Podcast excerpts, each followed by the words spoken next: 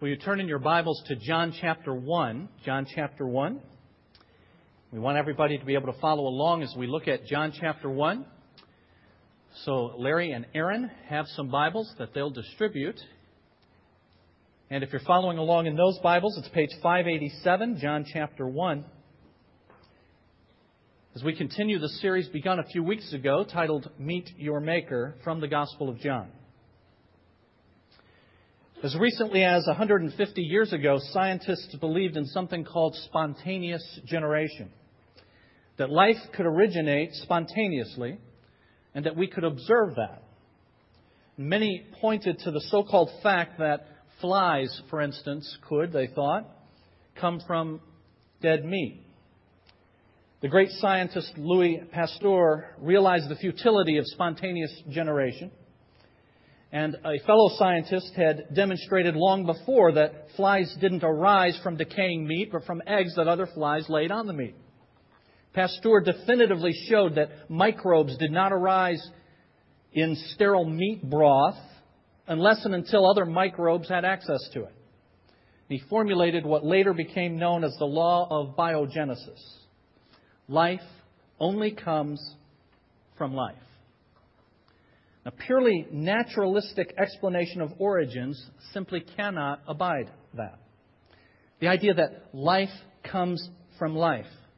Because the implications are too painful to consider. Life that we have, life that we see, came from prior life. There are profound implications for that. And so most scientists today hold to abiogenesis. That is, it does not require life to generate life.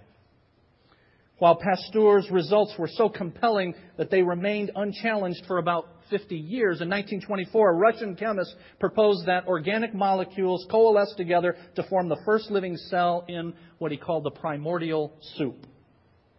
Such a cell would then go on to evolve into all the different types of living things on Earth today. An escape hatch from the idea that life generates life. And then, in 1953, a couple of guys, Urey and Miller, actually tried to imitate the generation of life from non life in the laboratory, and their results were heralded worldwide as proving that life could originate spontaneously. There's only one problem.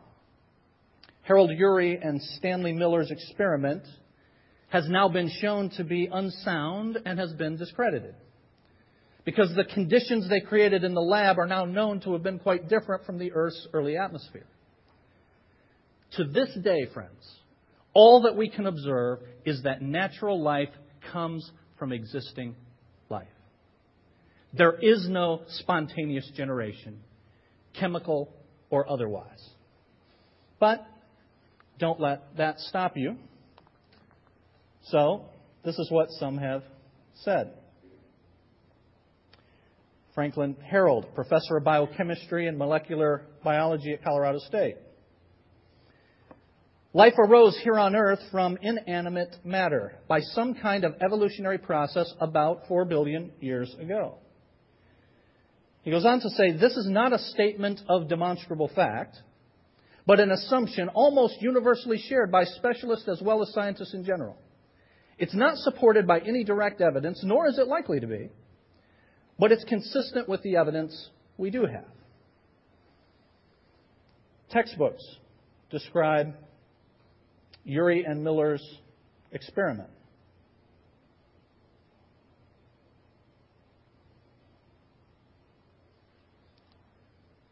Where's Larry? so back up. You got the you got the remote? Can you back up? The one prior to that. There you go. Thanks. The textbooks describe Urey and Miller's experiment. This is from Modern Biology. As the gases circulated in the chamber, sparks representing lightning supplied energy to drive chemical reactions. The experiment generated organic compounds, including amino acids, the building blocks of proteins. But we find out later as Dyson tells us. Miller's beguiling picture of a pond full of dissolved amino acids under a reducing atmosphere has been discredited By the way, he's not a fundamentalist creationist, it's just the fact. Francis Crick, who I mentioned last week, said this If a particular amino acid sequence was selected by chance, how rare an event would this be? The great majority of sequences can never be synthesized at all at any time.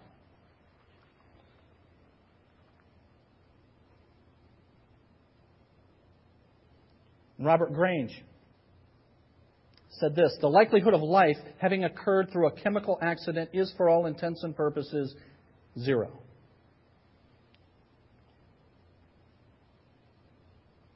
Neil Broom said this A fundamental problem that science has never been able to solve is how to produce energy flow through the system to do this work of coding in order to produce, for example, a functioning protein. Living systems do, of course, harness energy for this purpose, but only because the required, purposefully assembled metabolic machinery is already in place and functioning. Another has said about Crick and Watson's experiments. Since the findings of Watson and Crick, it was increasingly realized by contemporary researchers that the information residing in the cells is of crucial importance for the existence of life. Anybody who wants to make meaningful statements about the origin of life would be forced to explain how the information originated. All evolutionary views are fundamentally unable to answer this crucial question. Stay with me. Another scientist simply says this the simplest living cell could not have arisen by chance. Franklin Harold said, The origin of life is a stubborn problem with no solution in sight. Yet another. More than 30 years of experimentation on the origin of life in the fields of chemical and molecular evolution have led to a better perception of the immensity of the problem of the origin of life on Earth rather than to its solution. An associate of Sir Fred Hoyle, who I mentioned last week, said this The chances that life just occurred are about as unlikely as a typhoon blowing through a junkyard and constructing a Boeing 747. And finally, one doctor of physics said this Many investigators feel uneasy about stating in public that the origin of life is a mystery, even though behind closed doors they freely admit they are baffled. He adds, these are his words, they worry that a frank admission of ignorance will undermine funding. So don't let the lack of evidence stop you.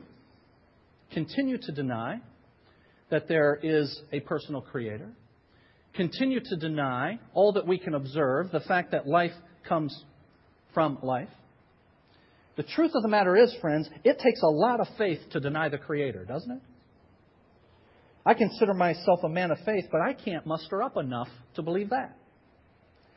The question is not whether you have faith or belief. The question is, in what or in whom do you place your faith and believe? And here's what I do believe it's found in John chapter 1 and verse 4 in the very first phrase. In him was life. Life comes from life. And the reason we see life here is because He has always had life there. In Him was life. And John says this right after saying in verse 3 through Him, Jesus Christ, all things were made. Without Him, nothing was made that has been made.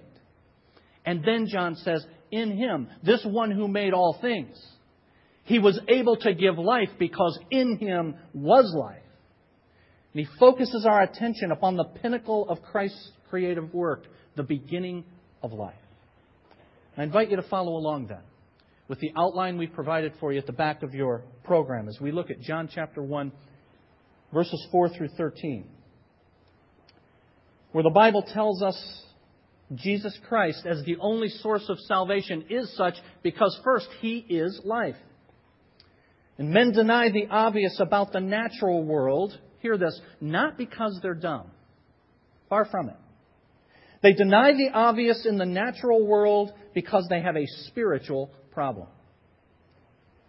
The one who is life, John tells us, is also light. Notice verse 4. In him was life, and that life was the light of men. And what does light do? It exposes darkness. And this is a problem for those who are in what the Bible calls spiritual darkness. Verse 5 reads this way The light shines in the darkness, but the darkness has not understood it. Now, note the expression, the darkness has not understood it. The basic meaning of the Greek word that's translated understood means to seize something. If you seize something with your mind, it means you understand it. That's why it's translated that way here. But the same word is used in chapter 12 by John. And there he did not use it to describe understanding something, but rather overtaking or overpowering something. And that's what's in view here. He's saying the light of Jesus Christ shines into the darkness of this world with brilliant, illuminating light power. And try though it does, the darkness cannot overcome or overpower the light because the one who is life and who is light is also a third thing that we have in your outline. He's powerful. In the time when John was writing, many of the world's religions believed that there were, in effect, two equal and opposing spiritual powers in the world dualism. Many people believe that today. Give God credit for the good stuff. The devil does the bad stuff. We're hoping God will win in the end. Hear this, friends. There are not two gods in this universe, there's one. And Satan is on God's leash. And he can only do what God allows him to do. But at that time, day, as in our day, there were those who believed in this dualism, and you had light and you had darkness completing equally within the universe. Sometimes the light would overpower the dark temporarily. Sometimes the dark would overpower the light temporarily. And John's saying there is no dualism. Darkness cannot overpower the light. It cannot happen in the physical universe, and it cannot happen in the spiritual realm either. Light dispels darkness. And John's point is that the light shines into the darkness, and the darkness cannot overpower or overcome that light. As we approach verse number six, it seems as if John then is anticipating a question as he lays this out. How then can I come to this light? How can I know who it is? John answers that question in verses 6 through 8, where he tells us that Jesus Christ has been clearly identified as the light, the source of our salvation. Notice verse 6. There came a man who was sent from God. His name was John. He came as a witness to testify concerning that light. Now, there are four accounts in your Bible of the life of Jesus. They're right at the beginning of your New Testament. You're in one of those four, the book of John Matthew, Mark, Luke, and John. In the first three, Matthew, Mark, and Luke, the idea of a witness occurs a total of three times. In John's Gospel, in this book of John alone, we encounter this word witness 33 times. Because it's the dominant theme of the book. John, who wrote this, wants us to understand that we have the light in Jesus Christ. And he and his associates have heard the message, and they give witness as to who he is. And now John selects one of those witnesses, other witnesses, that heard Jesus and walked with Jesus, to help illustrate the fact that the identity of the Creator has been made clear. Our Maker is none other than Jesus Christ. So in verse number 6, he tells us God sent a prophet, a witness. There came a man who was sent from God. His name was John. Now, the name of this book is John. When he says there was a man sent from God whose name was John, you might think he's referring to himself. He's referring to another John. We know him as John the Baptist. And John the Apostle here is saying, God sent one of his witnesses, this man, John the Baptist. As you think about the great prophets in the first part of your Bible, we call it the Old Testament. Many of them capture our imagination, and yet Jesus said that John the Baptist was the greatest prophet who ever lived.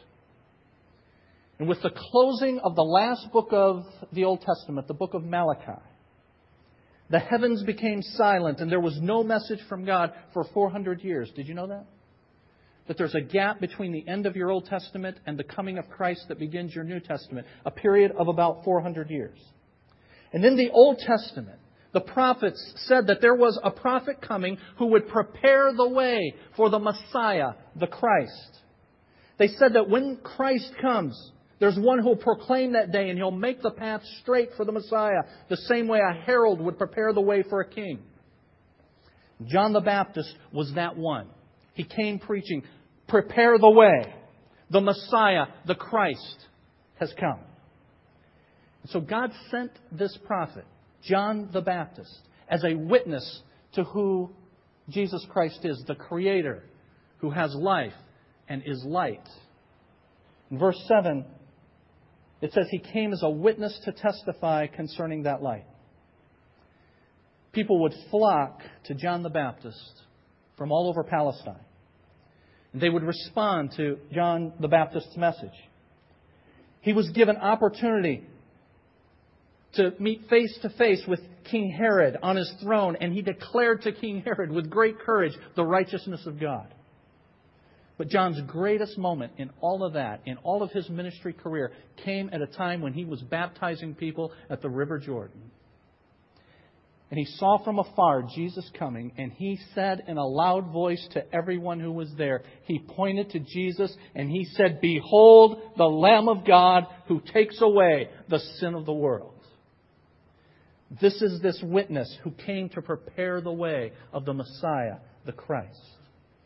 John the Baptist was the greatest prophet, not just because he was a powerful preacher, not just because of the mighty way he stood in opposition to the sin of his day. He was the greatest of all prophets because he was privileged to point to the Messiah and say, He's the one. God sent his prophet as a witness. He was the first of a lineup of witnesses that are going to be paraded before us as we go through the Gospel of John. There's the witness of John the Baptist. There's the witness of the Samaritan woman, the disciples of Jesus, the eyewitnesses of the crucifixion and the resurrection of Christ, the blind man in chapter 9. The Father, God the Father witnesses, God the Spirit witnesses, the Scriptures witness of Him. On and on, John says, we have these witnesses, and the witnesses give their testimony for a specific purpose. Verse 7 tells us what that purpose is he, John the Baptist, came as one of these many witnesses to testify concerning that light so that through him all men might believe. If you were with us a few weeks ago when we started this study, we looked at chapter 20 and verse 31, where John tells us the reason for which he wrote this book. He says, I have written these things to you that you might believe that Jesus is the Christ, the Son of God, and that by believing you might have life through his name. And John's saying, I'm compiling these witnesses, starting with John the Baptist, so that through him all men might believe. And we also, I as a preacher, a herald for the true and living God, testify as one who has been given the prophecies of the Word of God in written form in the Bible. Let me just pause and say, what a marvelous, what a great privilege that is.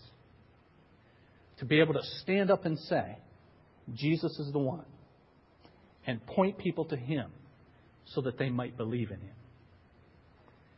We have that prophecy. I have that prophecy not directly from God. I don't get messages from God. You'll be glad to know. I get them the same way you do through the pages of Scripture, the revelation that God has left for us. And we proclaim that revelation without embarrassment because we desire all people to believe in Christ. God sent his prophet, He sent him for the purpose of being a witness. He sent him for the purpose of people believing. And in verse number 8, he says, notice this. John says about John the Baptist, he, John the Baptist, was not the light. He came only as a witness to the light. This first of these witnesses that John is going to parade before us, John the Baptist, is one who came and involved himself in a selfless task. John the Baptist was a self effacing man, a humble man. In the work of Jesus Christ, we occasionally encounter men who usurp the significance of their own message. Men who gain a following because of their talents or their flair for the spectacular. Men who begin to read their own press releases and worse, they believe them. In their own minds and in the minds of their followers, they often become more important than the message. And yet, when God chose the greatest prophet who ever lived, He chose a man who was rough and rugged. The Bible tells us he was nothing to look at. He lived the simplest of lifestyles. He was unrefined. When he was challenged as to his identity, who are you? There were some people who thought he was the one who was to come. And he immediately responded, I am not the Christ. In three weeks, we're going to have a guest preacher here, October 21st. I encourage you to be here to hear Dr. Doug McLaughlin preach during our worship hour. You will be blessed by having heard this man. And I remember sitting in a seminar he did several years ago. And he made this statement in that seminar. He said, You know, men, he was talking to preachers. You ought to make the habit of every now and then getting up, looking in the mirror, and saying this I am not the Christ. And he's dead right. Because there's one who ultimately matters. And John the Baptist understood that. And when he could have taken credit and glory to himself, he said, I'm not the Christ. John the Baptist said he was simply a voice. I am just the voice of one calling in the desert, make straight the way of the Lord, he said. He didn't promote himself. In fact, he said, He must become greater and I must become less, the Bible tells us. Friends, Jesus Christ is everything, and we're privileged to simply be a voice that points men and women to him. In verse 9, it's as if John anticipates yet another question. Okay, you've told me Jesus is the only source of life, physical and spiritual. You've told me he's been clearly identified by many witnesses, beginning with this one witness, John the Baptist. How do I receive this light? Verses 9 through 13 tell us. Verse 9 says this The true light that gives light to every man was coming into the world. In that line, there are a number of important inferences. One is this that the truth is exclusive in its content, it focuses upon Jesus Christ. There are a lot of people who have claimed to have the light, the truth. There are a lot of people who have claimed to be the light. But John refers to Jesus in verse 9 as the true light, the genuine light. All opinions, contrary to what our culture says, all opinions are not equal. There is supposed truth, but ultimately there's only one true truth, as the philosopher, Christian philosopher Francis Schaeffer said. Jesus is the genuine light, the true, the genuine truth. And the truth is exclusive in its content. content. It focuses upon Christ Himself. Notice also, verse 9 says this that this is a light for every man. Though it's exclusive in its content, it's universal in its availability. It's not limited on the basis of race. It's not just for the Jewish people, for instance. It's for every man. We're told here that this exclusive light is available to all men and has come into the world. The eternal, unknowable God crashed into history to make God known. And here John introduces an idea we're going to see in next week's message. It's a fancy word called the incarnation. God became flesh to make God known. And it comes from two words meaning to be encased in flesh. It's a term describing the fact that Jesus Christ, eternal God, at a point in history, took to himself flesh so that he could become a man. And next week we're going to see that that word became flesh and we have seen his glory. John tells us here in verses 10 and 11 what happened when Jesus became a man. I have it for you in your outline. He was rejected when he became a man, God come in the flesh. He was rejected by most of his creation. Notice what verse 10 says. He was in the world, and though the world was made through him, the world did not recognize him.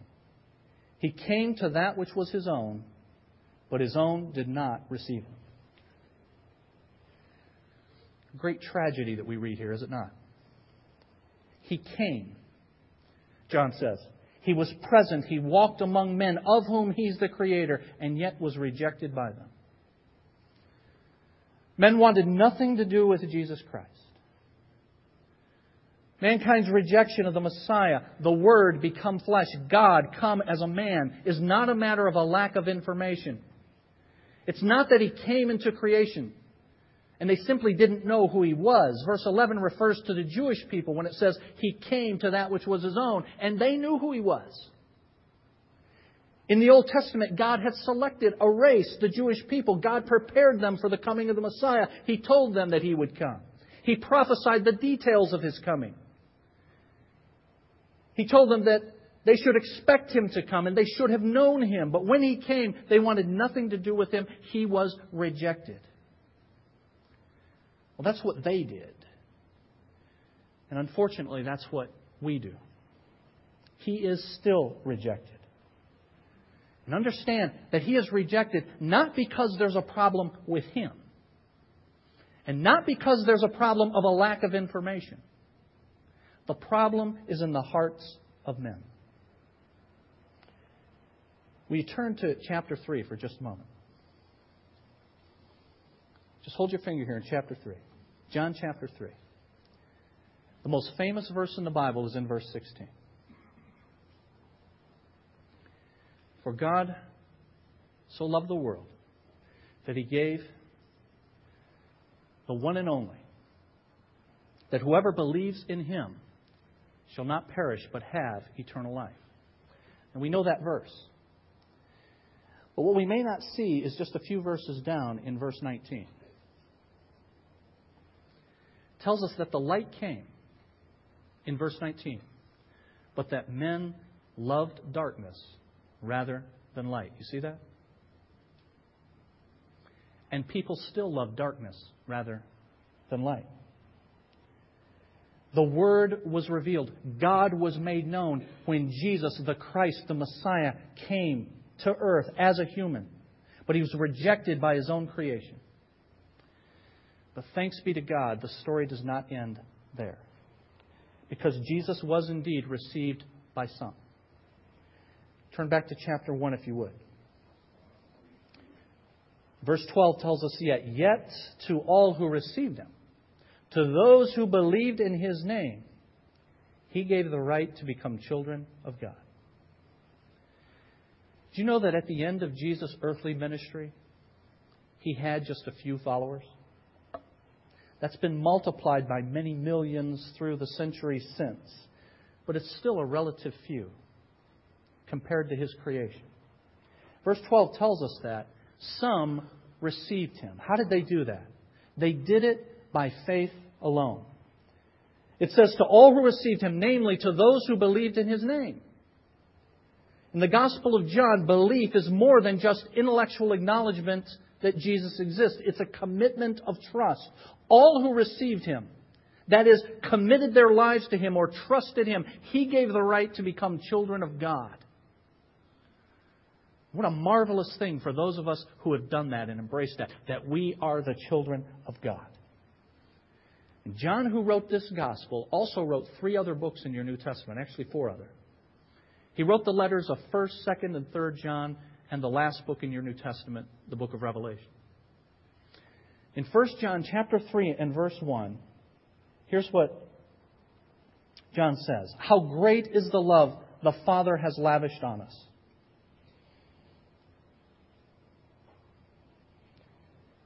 That we should be called the children of God. And then notice this last phrase. It's as if John is writing this. How great is God's love that I should be called the children of, a child of God. And then as he's writing it, he says, and I really am. I'm really a child of God. And we really are. That's what we are. What an amazing thing that this God who made us, who's rejected by most, has been embraced by some. And those who embrace him, he gives the title children of God. It's not just that we are children of God in name only, but we've been transformed and truly made children of God. And John was amazed at that. And this great benefit to us came not because we earn it, not because we deserve it, not because when we're apart from God we even want it. It's given by God's grace alone, and it's received by simple faith, believing. Here's the final thing.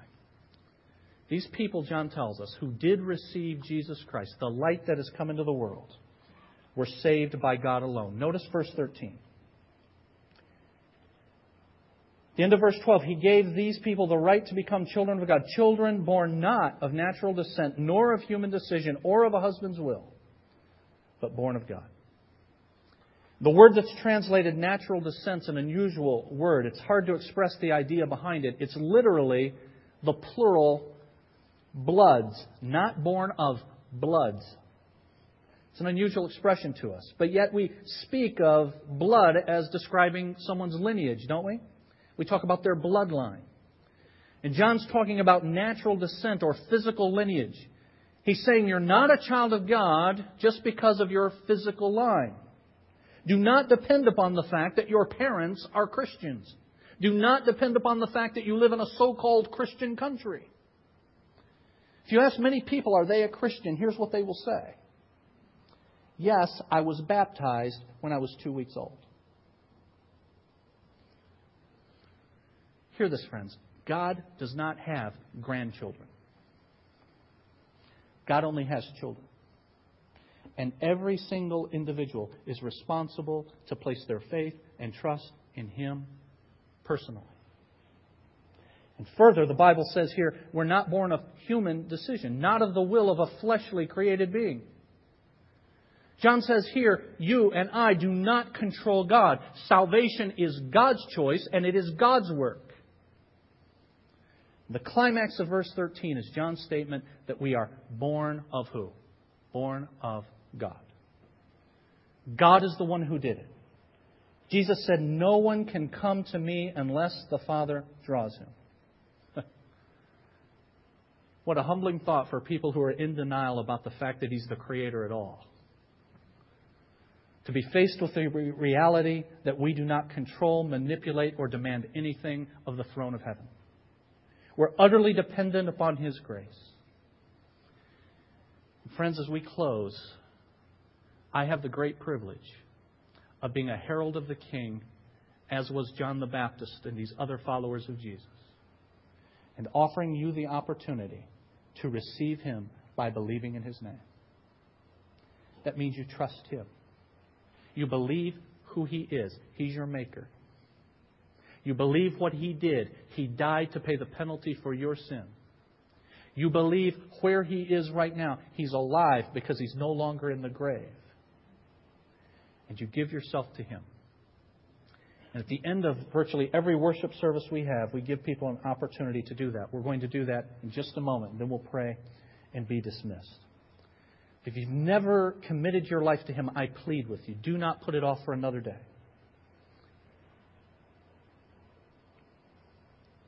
I said that the darkness, the Bible says the darkness hates the light. Do you know the wonderful thing about the Christian? is the Christian begins to love the light. And he or she begins to love to bask in the light. And to have a relationship with God and to see what God has to say and to go God's way rather than our way. C.S. Lewis wrote a series called The Screwtape Letters. It contains a marvelous description of the death of a Christian from the devil's point of view.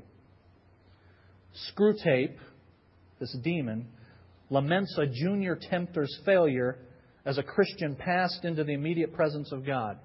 Well, you failed. You let that one make it. And then he writes, What is blinding, suffocating fire to you is now cool light to him. The radiance of God's immediate presence, friends, is going to be either suffocating fire or cool light to every person who has ever lived. And those who have come into God's light through Christ will be at home in His presence, but those who have hidden from God in the darkness will find the light of His presence unbearable and they will shrink from it. Cool light or suffocating fire? What will the presence of God be for you? Now, how do I receive then this light, Jesus Christ? What do I do? You realize you're a sinner. You recognize that Christ is the one who died for your sin. You repent of your sin. What's that mean? You say, Lord, you're my creator. You're my owner. You're my Savior. I'm going to go your way, not my way. You receive Christ into your life. You pray a prayer to Him from your heart to God as we bow in just a moment. Something like this, in your own words, if you mean that, God says, I will save you. You will be one of those few, comparatively, who have come to the light. I plead with you to do that. Let's bow together.